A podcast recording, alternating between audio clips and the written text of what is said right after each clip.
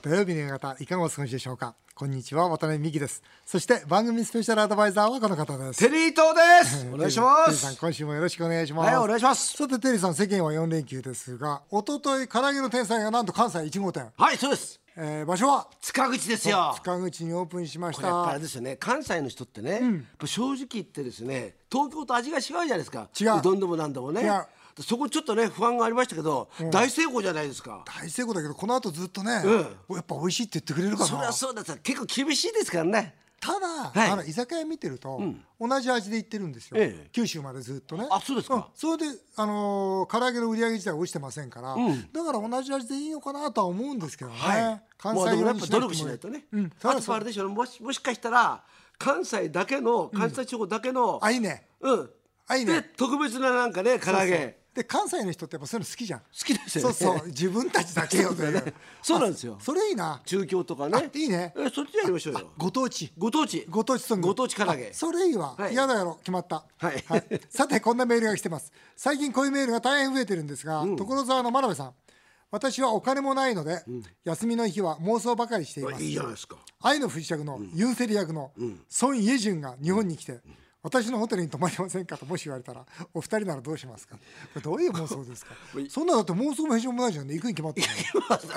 え行きますよか別に考僕はえる余地ないでしょ行きそのますよそしたらその翌週にね、週刊誌でそのことが報じられて、記者会見で、奥さんと世間に一言お願いしますって言われたらなんとコメントしますか、奥さんってわかりますよね。えもう別れちゃうのだってそりゃさだってだって俺のそばには家人がいるでしょ。家人取るでしょ。だって家人と別に何かあったかとか分かんないじゃんでも一緒に泊まるんですよ。あ泊まるのえどうしますかそしたら家人が。僕は話だけして帰ったって言いますよも う僕はね話だけして帰りましたもう大丈夫だ直立不動で帰りましじたゃあだってだって家人がいるんですよ。バスタオル一枚で前はうろうろしてるんですよ。バスタオルないよバスタオル一枚バスタオル一枚でふらふらやってたらそんなの帰るわけないじゃないですか。それはまずいなバスト一枚はまいいじゃないですかさて CM の後は妄想ではなく現実の話ですこの夏唐揚げの天才が仕掛ける話題の商品を取り上げますテリーと大社長への道ぜひお聞きくださいそれではテリーさんタイトルコールからお願いします笑顔で突撃テリーと大社長への道真夏のレモネード大戦争がやってきたテリーさんが私から経営を学ぶテリーと大社長への道このコーナーがきっかけで誕生したワタミとテリーさんが組む唐揚げの天才は現在30店舗、はい来年3月までに100店舗を計画快進撃を続けてますありがとうございます今回は真夏のレモネード大戦争です多いですねタピオカの次に大ブームとなると言われているレモネード専門店や大手ハンバーガーチェーンが続々参入していますまずスタジオに人気のレモネードを用意しました、はおお来た来た来いた、はい、まず試飲をしてみましょうえまーず何は、ですかまずはフレッシュネスバーガーさんのあフレッシュネスバーガーはいフレッシュネスバーガーさんレモネード、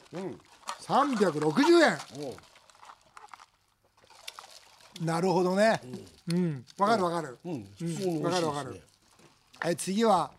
えーレモネードバイレモニカなんと460円、あなるほどねわかるわ、えーカフェダイニングベルコバさんの890円どうぞうーんなるほどねなるほどわかりました私も何が分かりましいやた好みが何が分かりました自分の中の好みがあ好み、どれ好きですか僕ね、はいむフレッシュネスバーガーただこれ難しいところは、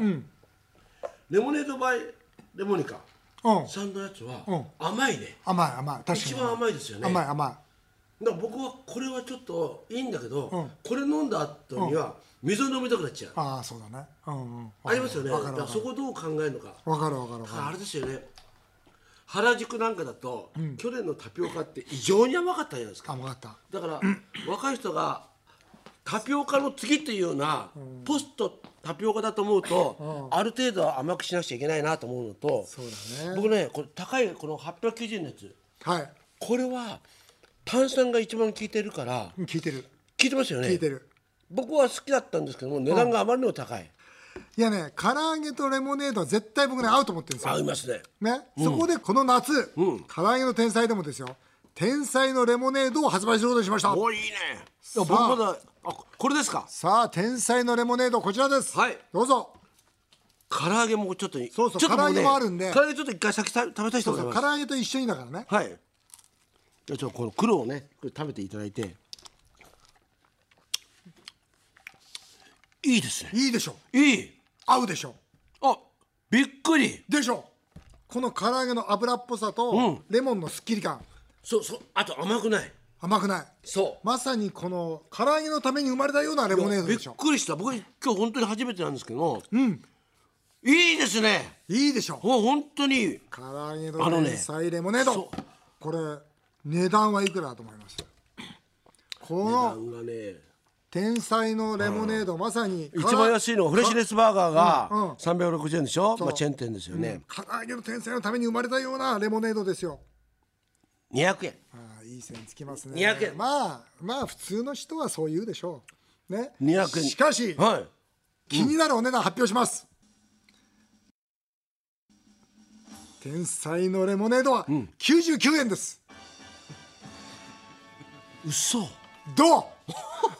すごいね99円で勝負かけますよだってさ、唐揚げ1個99円で頑張ってるんですからああなるほど一緒だにっ行ったたんだらそれで200円で唐揚げ2個買えるのはバランスが悪いですよ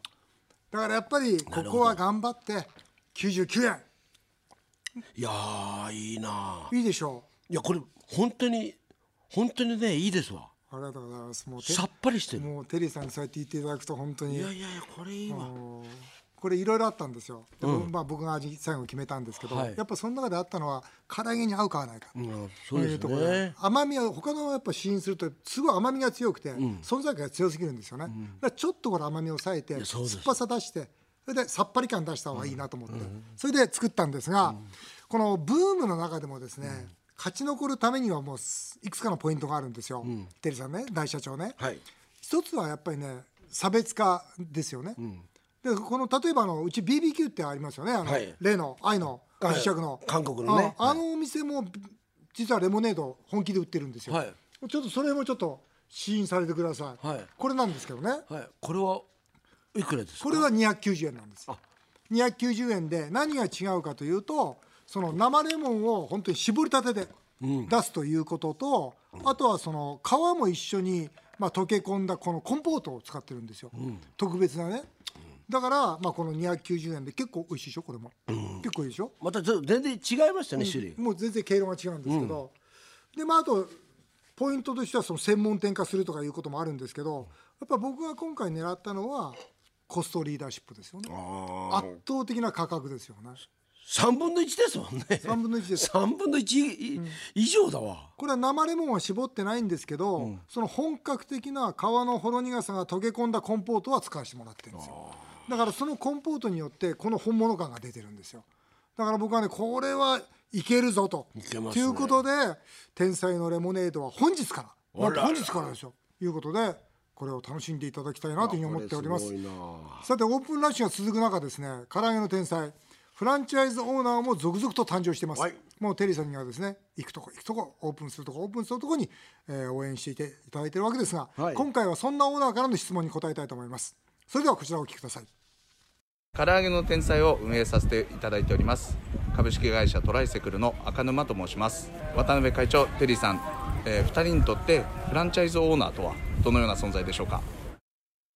テリーさんどうですかフランチャイズオーナーどんな存在ですか自分だけじゃないですよね。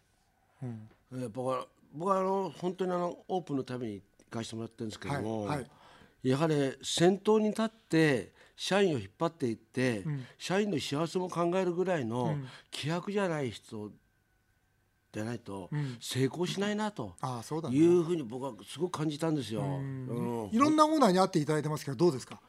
もうねやはり正直言ってこのコロナでね、はい大変な思いした人いっぱいいるわけじゃないですか、場合によってはね大きな店を畳んでそうですここに命をかけてる、はいはいだからもうね本当にね戦場にいるみたいですよね。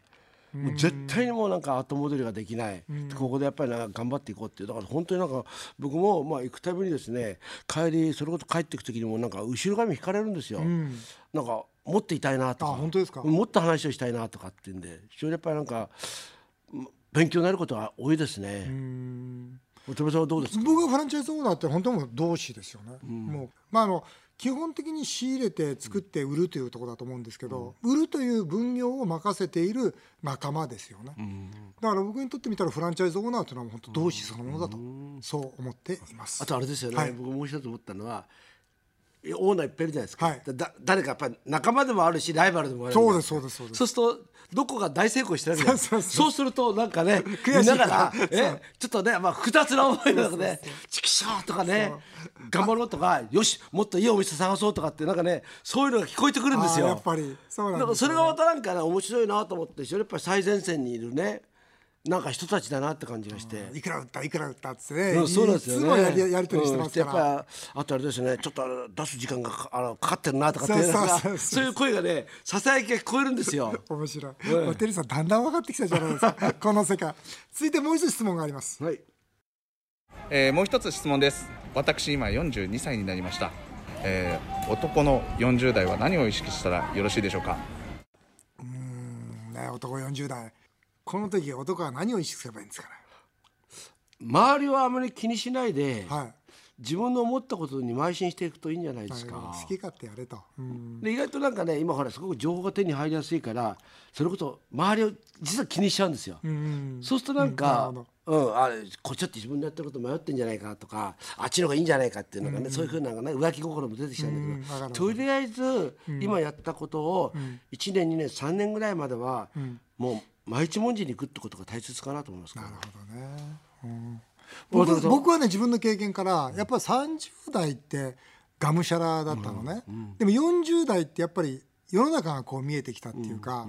だから今で今ねこの赤沼はこれから、えー大型の居酒屋をねこの閉めてそしてこの唐揚げの天才でもう一旗あげようっていう時なんでそのまあ、テレさんのように本当に好きなことをがむしゃらにやってもらいたいなと、で余裕ができたら今度当然赤沼君なんかは当然社員のことをすごく大切にしてるんですが、自分の周りの、ね、人たちの幸せを少しずつ少しずつ広げていける、えーそんなね、えー仕事をしてもらいたいなというふうには思っています。はい、あとこんなメールも来てます、花子さん主婦トレーダーえー私は最初このラジオを聞いた時きっとワタミとテリーさんが組んだ企画もののお店で1店舗で期間限定ぐらいの話かなと思っていました、そうだよねみんなそう思うよね、しかし先日テレビ東京のマーケット番組でワタミの唐揚げの天才はアフターコロナの有望事業だと100店舗は十分可能ワタミの株価にもプラスの要素と特集されていました、へえ恐れ入りました実 際恐れ入っちゃったんですって実際5年後の夢としてはどれぐらいの規模もありえそうですかまずテリーさん何店舗ぐらい行きましょうかね大社長いやー最初ねやろうって言った時最初小さい夢小小さい100店舗から小さいんだよねって言ってましたけどうん言ってたも、いやでもそのね今こうやってやった以上やっぱあと責任もありますよねいやそりゃそうですよそうなんですよみんなだって人生かけてくるわけですからそうなんですよだからそういう意味で言うとあとあれですね最初僕はね正直言って人形が恥ずかしかったんですよあ嘘だ 嬉しかったでしょいやいやなんかなんか指名手配の男みたいな感じでカーネルサンダース街で見ると目をそらしてたんですよやばいあんなとこに俺がいるってうちのかみさんなんかよく言ってるのはうちの近くにだけは出さないでわかるでもあるじゃないですかそういうわかのるでそれと一緒でだから恥ずかしかったんですけど、まあとは言ってもね、まあ、こうやって、まあ、僕と一緒にフランチャイズの人たちが頑張ってくれてるのを見ると、まあ、そんなことも言ってらんないなと思うんで、まあ、そうですねはい5年で5年で300店舗ああいい線ですね、えいい線ですねまあ普通にやってったら5年で300だよね、はでもあのこっから、その実はその1000万本当1000万切る投資でできる唐揚げの転生今考えてるんですよ、これ近々発表しますからもう大変なことですよ、1000万以下でフランチャイズで1軒店持てるんですよ、ね、それとこのデリバリー、これで BBQ と一緒にという実はこれいくつもいくつもこの単純に唐揚げの天才だけじゃなくていろんな仕掛けがあるんですよ、ですからそう思うと固く見てね、500店舗そしてちょっと楽観的に見たら700店舗でテリーさん言っときますけど1000店舗で打ち止めしますからねこれ、1000店舗でやめますから、はいもうそれだけはお願いしますよ、うんいいですねあとはあれですよねあのなんとかなほらマスが大きくなるってことは、うん中にはダメな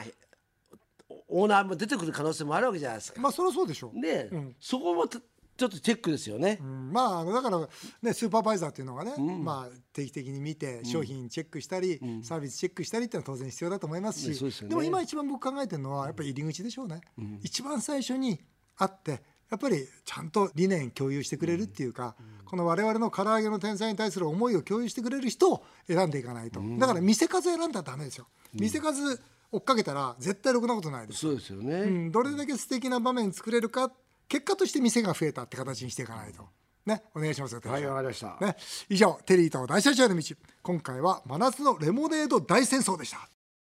さあ続いてはメールを紹介させていただきます赤羽の久美子さんです